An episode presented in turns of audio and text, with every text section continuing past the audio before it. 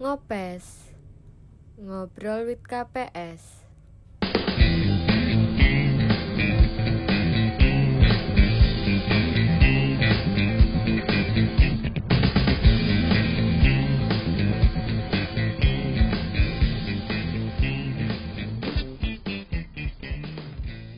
Halo, selamat pagi, siang, sore, dan malam kepada listener dan pendengar podcast di seluruh dunia. Kembali lagi bersama kita di program kerja Divisi Internal KPS Bela Negara. Ngopes, ngobrol with KPS. Dan saya, Adrian Imam Ramadan, akan mengkepo-kepoin bintang tamu kita di podcast kali ini. Dan bintang tamu kali ini nih lebih apa ya lebih super istimewa dari podcast yang sebelumnya karena kita langsung kedatangan dari badan pengurus hariannya rek yaitu ketua dan wakil ketuanya langsung perkenalan dulu aja ya monggo Halo teman-teman semuanya, aku Dewi Pitaloka sebagai Ketua Umum dari KPS Bela Negara. Halo semuanya, aku Ahmad Kozin Barudin, biasa dipanggil Kozin atau Ozi, selaku Wakil Ketua KPS Bela Negara. lama nggak ketemu kita ya mbak ya Iya kangen Mbak Dewi sama kamu. iya memang dah berapa waduh udah lama ya tapi memang karena kondisi ya mbak mas ya Iya Betul sekali, sekali. benar-benar. Ini di episode kali ini aku boleh gak kipu-kipu kayak gitu? Kepo apa nih? Ya s- tanya-tanya tentang organisasi inilah KPS Bela Negara ini seperti apa kayak gitu. Boleh nggak kira-kira? Boleh Boleh lah pasti. Boleh lah pasti lah. Ini untuk menghilangkan kipu-kipu para pendengar podcast ini. Soalnya pasti kan mereka bertanya apalagi BPH ini yang ditanyain toh. Kalau yang kemarin kan masih ah biasa mungkin kan BPH ini lebih hmm inilah. Pasti di penasaran karena langsung di apa? Pengurus pengurusnya KPS itu. Boleh kan? Boleh, boleh, boleh. Oke, langsung saja ya. Saya langsung tanya ke ketuanya dulu aja deh. Mbak Dewi. Ya. Mbak Dewi, apa sih KPS itu menurut Mbak Dewi? Eh, KPS itu dari kepanjangannya KPS itu komunitas peradilan semu. Nah KPS itu khusus di Fakultas Hukum aja. Jadi KPS adanya di Fakultas Hukum di universitas-universitas. Tapi ada beberapa universitas yang emang nggak punya KPS gitu loh. Tapi keuntungannya di Universitas Pembangunan Nasional Veteran Jawa Timur ini kita punya KPS bela negara seperti itu. Mantap, mantap, mantap. Kita sudah punya ya. Kalau Mas Kozin, menurut Anda, apa sih KPS itu? Jadi menurut aku sendiri ya, KPS itu merupakan sebuah badan atau lembaga yang mewadahi minat bakat eh, daripada mahasiswa atau SBN, SDM dari Fakultas Hukum itu sendiri. Dan di KPS ini kita bakal diajarin sih berba- beber- berbagai hal yang sekiranya apa ya penting untuk anak Fakultas Hukum. Penting wajib sih buat anak Fakultas Hukum buat join di KPS. Eh, aku ini ada pertanyaan dari benak ini ya. Kenapa sih kok KPS bela negara itu? Kenapa nggak KPS bela yang lain atau bela apa gitu? Kenapa menurut Mbak Dewi? Soalnya eh, biar beda aja. Gimana ya kalau misalnya eh, KPS, misalnya KPS nama pakai nama univ itu kan kayak udah mainstream gitu kan. Mm-mm, kalau KPS ya. bela negara sendiri itu kan eh, sebagai ciri khas juga dari kampus Iya kita, kampus UPN Veteran Jawa Timur sebagai kampus bela Bela negara. negara, Jadi kita bener. pakai nama KPS bela, bela negara. negara luar biasa. Iya memang iya sih. Kalau bela yang lain kan mungkin nggak enak mungkin didengarnya ya. Iya dong. Terus ini nih, lagi nih. Apa sih keuntungan ikut KPS itu?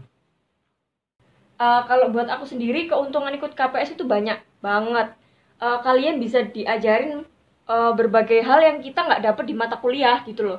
Kayak misalnya eh, hukum acara kita kalau di mata kuliah ya eh, sekedar materi doang, tapi kalau di KPS kalian bisa belajar mulai dari eh, prakteknya gitu loh, mulai dari Hmm. pemberkasan sampai dengan nanti kalian pelatihan sidang kayak gitu.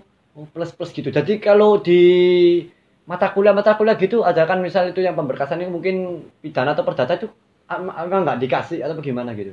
Eh, cuma sekedar disinggung secara umum aja sih jadi nggak bener-bener eh, diajarin mulai struktural da- dari yang paling awal kita harus ngapain sampai dengan yang terakhir kita kayak gimana itu kita nggak diajarin gitu loh tapi kalau di KPS kalian belajar mulai dari penyidikan sampai dengan nanti berkas masuk ke litigasi seperti itu Hmm, mau tanya dong, lagi dong. Ini yang nga- mengajarkan ini siapa? Ini kan mungkin dari dosen entah atau mahasiswa sendiri atau alumninya dari KPS ini.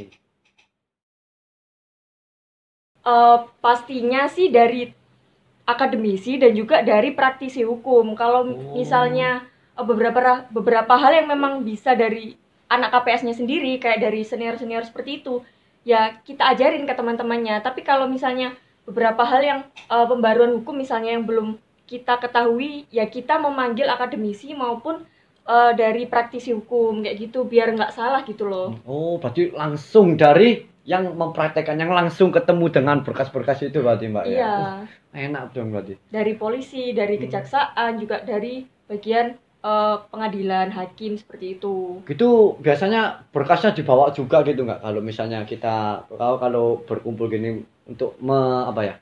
mengajarkan gitu pernah nggak dibawa berkasnya gitu? Iya dong, berkasnya tinggi banget. Uh. Dibawa, perlu dibawa itu. Soalnya eh, biar teman-teman emang beneran bisa lihat langsung seperti itu. Hmm. Oke oke. Mas Kozin, Ya. aku tanya dong, boleh ya? boleh boleh boleh. Apa KPS ini hanya bisa dijangkau oleh mahasiswa Fakultas Hukum saja? Ya pastinya buat anak fakultas hukum aja sih. Soalnya kan eh, fungsi dari tupoksi dari KPS sendiri itu kan mencerdaskan atau memadai minat bakat dari mahasiswa fakultas hukum. Jikalau nanti eh, untuk anak fakultas lain nggak mungkin mungkin eh, mereka bisa belajar di bidangnya masing-masing gitu kan. Kalau anak fakultas hukum sendiri pastinya sangat penting apalagi eh, kita sebagai anak fakultas hukum nantinya pasti jika pasti impiannya kan sebagai penegak hukum. Nah, Hmm. itu pentingnya ikut KPS itu. Iya iya ya. Tapi kalau misal gini Mas, kan ada mungkin anak hubungan internasional tanya, KPS itu apa sih? Itu aku nggak boleh nggak kayak misalnya sekedar mengetahui misalnya kalau kalian lagi latihan sidang terus itu ikut itu boleh nggak? Maksudnya ikut itu dalam artian melihat gitu gitu. Kira-kira boleh nggak, Mas? pastinya boleh sih soalnya kan eh, sebagai anak KPS sendiri itu kan Heeh. kita nggak harus apa ya menutup, Menutup. ilmu itu sendiri harusnya Mm-mm. kita membagikan ilmu yang kita Mm-mm. punya gitu kan merealisasikan atau menerapkan ilmu kepada masyarakat eh, atau orang-orang sekitar seperti itu Tapi secara itnya anak fakultas hukum saja yang boleh mengikuti ikut apa ya? masuk ada. ke organisasinya gitu. ya. Iya, pasti Berarti apa, apa anak dari fakultas lain itu cukup melihat saja gitu ya. Iya.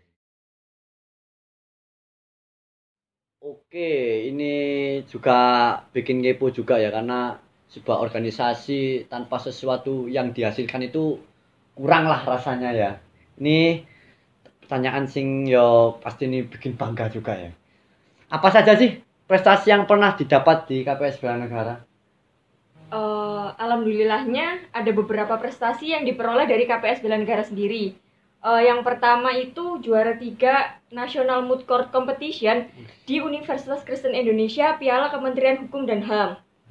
Terus selanjutnya ada juara dua National Moot Court Competition di Universitas Ahmad Dahlan Yogyakarta. Terus habis itu eh, kita lolos berkas Region Timur untuk Constitutional Moot Court Competition. Eh, jadi teman-teman dari KPS itu kalau ikut CMCC itu kita bikin berkasnya dulu. Beda kalau sama NMCC ya. Kita Hmm. bikin berkas dulu baru dikirim ke panitia terus disaring berkasnya. Kalau berkas kita baik, kita eh, baru bisa datang ke tempat yang ditentukan itu buat sidang secara langsung sama juri kayak gitu. Oh, berbeda. Berarti kategorinya berbeda berarti Mbak ya? Iya, beda kalau eh, National Moot Court Competition itu biasanya pidana sama perdata. Mm. Tapi kalau Constitutional Moot Court Competition itu eh, pengajuan undang-undang kayak judicial review gitu Hmm. ke Mahkamah Konstitusi. Oh, saya tunggu tunggu Mbak. Ini kan NMCC dan CMCC itu hampir sama lah kata-katanya. Apa sih NMCC dan apa sih itu CMCC itu? Jadi kalau NMCC itu National Moot Court Competition dan sedangkan kalau CMCC itu Constitutional Moot Court Competition. Jadi perbedaannya itu tadi kan udah dijelasin sama Mbak Dewi ya. Ya. Perihal National Moot Court Competition itu perihal perdata sama pidana sedangkan Constitutional Moot Court Competition itu perihal eh, pengajuan judicial, judicial review atau perihal konstitusi seperti itu sih. Oh, jadi ada kategori yang tersendiri. Saya kira itu cuma satu aja yang dilombakan. Ini, ini ternyata ada itu ya. Kategorinya sendiri-sendiri iya. gitu ya. Terus ini tadi saya juga kepo juga lolos berkas CMCC. Oh, yang tadi itu berarti ya, lolos berkas itu. Iya. Hmm, jadi susah. Lebih susah yang CMCC atau NMCC menurut Eh, Dewi itu tadi. tergantung dari pemahaman kita sih. Kalau misalnya kita lebih menguasai di bidang pidana atau perdata, itu eh, ya berarti lebih mudah di NMCC ya. Hmm. Tapi kalau kita menguasai di eh, judicial review itu berarti kita lebih mudah ke CMCC-nya.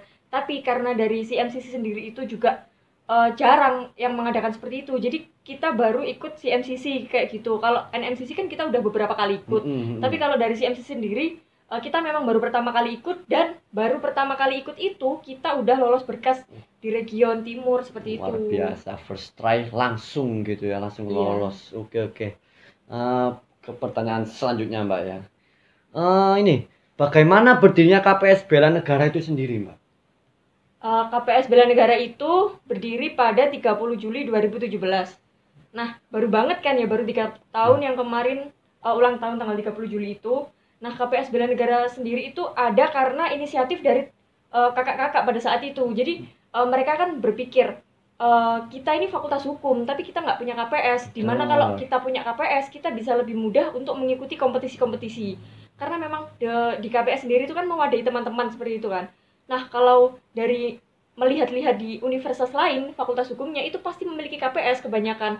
Jadi eh, akhirnya dari inisiatif kakak-kakak pada saat itu rata-rata angkatan 14, 13 dan 15 Oh, iya, itu iya, mereka iya. berpikiran buat untuk eh, membentuk KPS di Fakultas Hukum UPN Veteran seperti itu. Jadi eh, mereka akhirnya mencari cara dan juga mencari dukungan dukungan di dekanat sampai dengan ke rektorat. Akhirnya terbentuklah KPS dengan SK rektor seperti luar itu. biasa langsung dari rektornya berarti Iya SK langsung dari rektor. rektor sendiri. jarang banget loh ini ada organisasi yang langsung dari SK rektor itu mbak ya Alhamdulillah sih kita dapat itu. luar biasa mantap memang KPS Bela Negara nih ini ini saya mau ada ajukan pertanyaan yang mungkin rada-rada gimana ya apa sensitif ya soalnya saya pernah baca di komentarnya akun Instagramnya KPS Bela Negara itu sejak berdiri itu katanya nggak ada secret apakah benar Gimana ya? Iya sih kita nggak punya sekre. Kita cuma punya ruang litigasi buat latihan sidang. Itu pun juga terbatas gitu loh. Pemakaiannya cuma eh, beberapa jam waktu jam kuliah karena memang dibuka dari dekanat juga. Eh, dan pemakaian ruang litigasi sel- selebih dari jam kuliah itu harus mem- memakai surat gitu loh. Jadi ada Hmm. persetujuan gitu. Jadi kayak agak ribet. Jadi kita emang belum punya sekre. Piala-piala kita pun masih dititipkan di ruang dekanat kayak gitu. Oke oke saya doakan semoga KPS Bela Negara ini segera mendapat secret ya Amin. Oke oke oke, eh kasihan banget memang. Ini nih, lagi nih. Apakah jika ingin bergabung dengan KPS terdapat seleksi khusus? Jika ada ya, itu tujuannya apa sih? Kok harus diseleksi seperti seperti SBM dulu saya pernah SBM ya kayak gitu, ada seleksi-seleksinya gitu. Jadi iya benar. Jadi di KPS Bela Negara sendiri itu terdapat beberapa tips atau seleksi gitu kan. Dan pastinya eh, kenapa sih dilakukan eh, seleksi secara khusus ini? Karena kita KPS Bela Negara ini eh, ingin mewadahi mahasiswa-mahasiswa yang benar-benar ingin, ingin belajar gitu kan. Dan, dan tidak hanya mahasiswa yang hanya ingin bergabung hanya untuk sebagai apa ya sertifikat bahwa dia pernah mengikuti sebuah organisasi seperti itu sih. Hmm, berarti benar-benar harus diseleksi gitu ya. Ini untuk seleksinya itu apakah masuk ke organisasinya atau ada seleksi lagi untuk masuk ke divisi-divisinya seperti itu? Eh, kalau dari KPS Bela Negara sendiri sih seleksinya itu masuk ke organisasi dulu ya. Mm-mm. Terus nanti eh, di rangkaian seleksi itu itu juga eh, ada tugas dari beberapa divisi. Jadi eh, dari divisi masing-masing itu bisa menilai dia ditempatkan di mana, dia cocoknya di mana, seperti itu sih. Hmm. Jadi biar tahu eh, kecocokannya dia seperti apa. Eh, Kan mungkin bisa cocok di bagian ekonomi kreatif atau di bagian internal, eksternal seperti itu. Oh, berarti saya kira cuma masuk di organisasinya saja. Berarti luar biasa ya. Ketat, ketat nggak sih? Kira-kira menurut BPH ini? Kalau menurut aku sih ketat karena dari pendaftar itu yang yang daftar cukup banyak tapi yang diterima itu sekitar 40-an kemarin itu. Jadi eh, banyak teman-teman yang memang nggak lolos di KPS sih. Hmm, oke oke oke oke oke. Jadi benar harus harus benar-benar yakin kalau masuk KPS ya. Iya, Nggak- karena cuma- KPS itu kan- worth it gitu kan. Jadi kan gini, eh, tadi kan udah dijelasin ya sama Mbak Dewi perihal apa namanya seleksi khususnya. Tapi di kanan kan itu kan apa mana apa namanya kita di sini KPS bela negara terdapat berbagai macam- eh, divisi kan pastinya. Hmm. Nah, dijelaskan tadi sama Mbak Dewi, itu kan terdapat seleksi khusus eh, masuki divisi-divisi itu. Pastinya menyesuaikan dengan skill atau kemampuan yang dimiliki oleh pendaftar gitu kan. Semuanya eh, seperti Mas Andian yang selaku MC eh, pandai berbicara itu kan. Iya. Seharusnya sih cocok masuk eksternal seperti itu. Aduh, jangan mas saya mas kurang pengalaman ini. oke oke, ini pertanyaan terakhir, kipu-kipu terakhir ya. Apakah ke depannya KPS ini ada rencana untuk membuka kelas belajar bareng ataupun forum diskusi tentang peradilan semu yang di mana bukan hanya melibatkan anggota KPS, melainkan mahasiswa Fakultas Hukum ini, Fakultas Hukum UPN ini.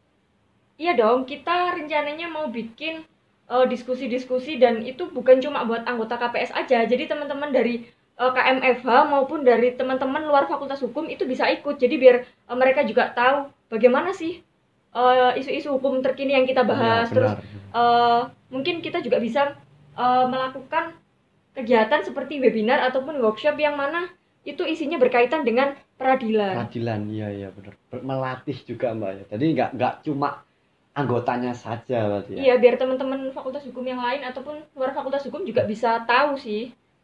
Tapi pernah nggak itu mengadakan apa itu nama muting class itu? Apakah pernah? Pernah sekali sih waktu itu di tahun 2020 sih sebelum pandemi itu kita ngadain muting kelas dari divisi muting. Jadi di situ kita bakal diajarin eh, bagaimana sih kita mengambil ilmu-ilmu dari eh, para pengacara, jaksa dan serta hakim sih dari situ. Oh, berarti untung saja sebelum pandemi mbak ya. Coba kalau pandemi itu mungkin agak susah mungkin ya karena online juga tuh. Berarti beruntung sekali nih divisi muting ini sudah melaksanakan muting class seperti itu ya. Nah, bagaimana sih berdirinya KPS Bela Negara ini sendiri? Eh, jadi berdirinya KPS Bela Negara itu tanggal 30 Juli 2017 itu dapat eh, SK Rektor, jadi berdiri secara sah gitu loh. Nah, sebelumnya dari teman-teman angkatan 2013, 14 sampai 15 itu eh, mendiskusikan gitu gimana caranya kita eh, berdiri KPS. Soalnya kalau lihat dari Fakultas Hukum Universitas lain itu pada punya KPS. Nah, kalau mereka punya KPS otomatis eh, ajang kompetisinya itu bakal mudah gitu loh. Kita ngikutinya bakal mudah soalnya atas nama KPS gitu kan. Nah, terus eh, dari mereka akhirnya ada inisiatif buat bikin KPS buat FH UPN. Jadi mereka bikin sampai mencari dukungan dari dekanat sampai dengan rektorat dan akhirnya terbitlah SK dari rektor tentang berdirinya KPS Bela Negara itu. Hmm, jadi luar biasa juga bacanya. KPS Bela Negara ini langsung dari rektornya sendiri ya, SK-nya Iya, itu ya. langsung Wow. dari rektor UPN. Jarang-jarang sekali ada organisasi seperti ini. Ini apa ya? Saya itu mendengar desas-desus saja ya ini ya setelah kemenangan terakhir di NMCC yang setelah diikuti ya ya. Itu pernah disinggung kayak tidak memiliki tempat penyimpanannya. Sekre maksudnya. Ya, ya, sekre itulah, sekre itu ya. Untuk pialanya, taruh pialanya di mana? Eh, dia itu setelah juara gitu. Eh, iya, dari KPS Bela Negara sendiri emang belum punya sekre sih dari Fakultas Hukum. eh, kita belum diberikan sekre karena memang ya ada beberapa kendala seperti itu. Jadi eh, selama ini tempat penyimpanan piala-piala kita itu ada di, di ruang dekanat kayak gitu. Jadi kita emang belum punya sekre. Oke. Semoga sih ke depannya dapat punya sekre ya. Amin, doain ya. amin. Ya, Untuk pendengar semua kita doakan semoga KPS Bela Negara cepat mendapat sekre. Amin. Oke. Nih. Apakah jika ingin bergabung dengan KPS terdapat seleksi khusus? Jika ada, apa sih tujuannya diseleksi seperti itu? Ya, seleksi khusus ini tuh ditujukan buat apa ya? Pemilahan atau pemisahan eh, mahasiswa-mahasiswa atau pendaftar yang ingin mendaftar di KPS Eh, supaya apa ya? eh, pendaftar ini tuh apa ya? Tahu bah, tahu jika eh, KPS ini tuh tidak mudah untuk eh, menjadi sebuah organisasi. Jadinya apa ya? Iya, jadi KPS Bela Negara ini tuh eh, digunakan untuk apa ya? Penyaring eh, SDM SDM yang unggul gitu loh. Gak hanya dikira KPS ini dengan mudahnya dimasuki oleh eh, orang-orang yang sekiranya hanya ingin apa ya mendapatkan sebuah eh, sertifikat organisasi seperti itu aja sih. Hmm. Jadi ini tanya lagi deh.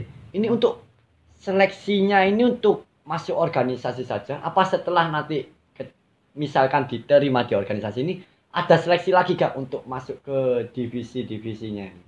Eh, jadi seleksinya memang dari awal itu secara umum ya, secara umum buat masuk KPS bela negara sendiri, baru dari seleksi-seleksi itu, serangkaian acara itu, nanti eh, juga ada tugas dari divisi-divisi yang ada di KPS. Jadi da- dari teman-teman divisi nanti bisa memilih dan eh, menempatkan teman-teman itu ada di divisi yang mana, yang cocoknya buat mereka itu mereka ada di divisi mana kayak gitu. Jadi eh, secara umum memang dari awal kita eh, bikin seleksi untuk masuk KPS. Tapi setelah itu juga kita eh, bikin seleksi untuk menempatkan mereka di divisi-divisi yang ada di KPS bela negara. Hmm, untuk divisinya itu apa aja sih di dalam KPS itu? Jadi di divisi KPS itu ada lima. Yang pertama internal, eksternal, eh, muting, latbang, sama ekraf. Jadi masing-masing divisi ini punya eh, tupoksi masing-masing, kayak semuanya internal. Internal ini kan mencakup, eh, intinya mencakup eh, dan apa ya, se- secara keluargaan seperti itu. Kalau eksternal sendiri, apa ya, mem- membuat suatu hubungan atau relasi terhadap KPS atau bahkan eh, fakultas hukum lainnya seperti itu. Dan kalau muting ini biasanya digunakan sebagai pemberkasan serta pemilihan eh, lomba-lomba seperti NMCC, setasi MCC. Kalaupun yang latbang ini di sini eh, pengujian atau pemberian eh, buat SDM SDM dari KPS itu sendiri. Sedangkan ekraf ini di- difungsikan untuk eh, menambah apa ya ekonomi daripada organisasi KPS. Oke oke, ini sudah dijelaskan sedikit ya sama Mas Oz Ozin. Jadi untuk kepo-keponya nanti aja nanti biar dijelaskan di podcast berikutnya ya. Oke oke. Apakah ke depannya KPS ini ada rencana untuk membuka kelas pemberkasan ataupun forum diskusi tentang peradilan semu yang di mana bukan hanya melibatkan anggota KPS, melainkan mahasiswa Fakultas Hukum UPN Veteran ini. Eh, kalau untuk kelas pemberkasan sendiri sih eh, kemungkinan seperti itu. Kalau untuk forum diskusi tentang peradilan semu, eh, rencananya kita memang eh, mau bikin tentang webinar-webinar kayak gitu dan itu eh, konteksnya bukan cuma buat anggota KPS saja, tapi juga buat KMFH maupun anak-anak di luar Fakultas Hu- Hukum seperti itu. Jadi eh, kalau kelas pemberkasan itu kan memang eh, nggak semua orang bisa mengikuti perlombaan pemberkasan kan. Jadi kayak eh, memang itu gabungan dari NMCC dan NMCC kalau di KPS-nya kita itu memang diperuntukkan bagi eh, teman-teman di KPS jadi kalau eh, kelas pemberkasan itu masih kemungkinan tapi kalau eh, forum diskusi kita pasti bakal adain forum-forum diskusi tentang hukum maupun peradilan untuk teman-teman KPS bela negara dan juga bisa diikuti dari luar KPS bela negara kayak gitu. Oh, seperti itu. Jadi berarti kemungkinan akan ada berarti ya. iya Semoga saja terlaksana ya. Amin, Amin. amin, amin luar biasa memang. Oke, oke. Wah. Oh iya, lupa dari tadi cuma bahas KPS aja ya. Ini kan bintang tamunya BPH masa nggak ditanyain. Maaf ya, Mbak, Mas ya. Ini tanya ya. BPH itu isinya apa bukan isi? Strukturalnya ya. Strukturalnya itu apa? Cuma wakil sama ketua. Emang kuat kalian berdua ini? Sok kuat banget sih. Ya, kalau dibilang kuat sih kuat gitu kan. Tapi kalau emang struktural dari PPA sendiri itu ada ketua, ada wakil ketua, ada bendahara sama sekretaris gitu. Itu kan ada garis putus-putus ke arah kanan itu ada pendamping. Hmm, ada pendamping. Pendamping itu apa? Kok baru dengar juga sih? Mungkin para pendengar podcastnya juga bingung. Pendamping ini apa? Dosen mungkin, dosen. Ah, bukan, bukan. Jadi eh, pendamping itu mahasiswa semester 7 ke atas yang dulunya juga eh, teman-teman KPS yang aktif, pengurus aktif seperti itu dan Hmm, eh, menginjak mereka semester 7 itu kan semakin eh, direpotkan dengan sibuk. ya. skripsi kayak gitu Sibuk, kan. sibuk. Jadi eh, mereka menjadi pendamping dari teman-teman KPS dan juga eh, mendampingi teman-teman KPS kayak memberikan saran biar program kerjanya semakin lebih baik kayak gitu. Oh, jadi kalau bahasa gaulnya tuh semester tua gitu. Iya, ya. iya. Semester tua, ah, tua. gitu. kalau ini kan saya ini juga ikut organisasi nih di bendaharanya ini kira-kira galak nggak kayak misalnya ketemu ketemu sama orang or- apa anggota-anggota yang nggak bayar kasih tuh dicek kayak gini, hei bayar kamu, Hei, bayar, kira-kira gitu nggak? Enggak dong, kan bendaharanya KPS bukan rentenir, jadi nggak Iya. kayak gitu. Paling ya cuma diingetin di grup sih, atau mungkin kalau udah emang beneran kita kasnya mepet, mungkin juga di PC PC PC-in terus sih. PC. Sampai mungkin eh, mentok-mentok sih kalian nggak akan tertekan, tapi cuma risih doang. Oh, Oke oke oke. Karena Pokoknya belum bayar. bayar bayar gitu ya. Yang penting Iya. bayar gitu. Bendara nggak mau tahu harus bayar gitu. Iya dong. Oke oke. apalagi oke. kalau apa ketemu bareng mah pasti ditagih Oh iya itu. Jadi harus siap ya guys ya semua.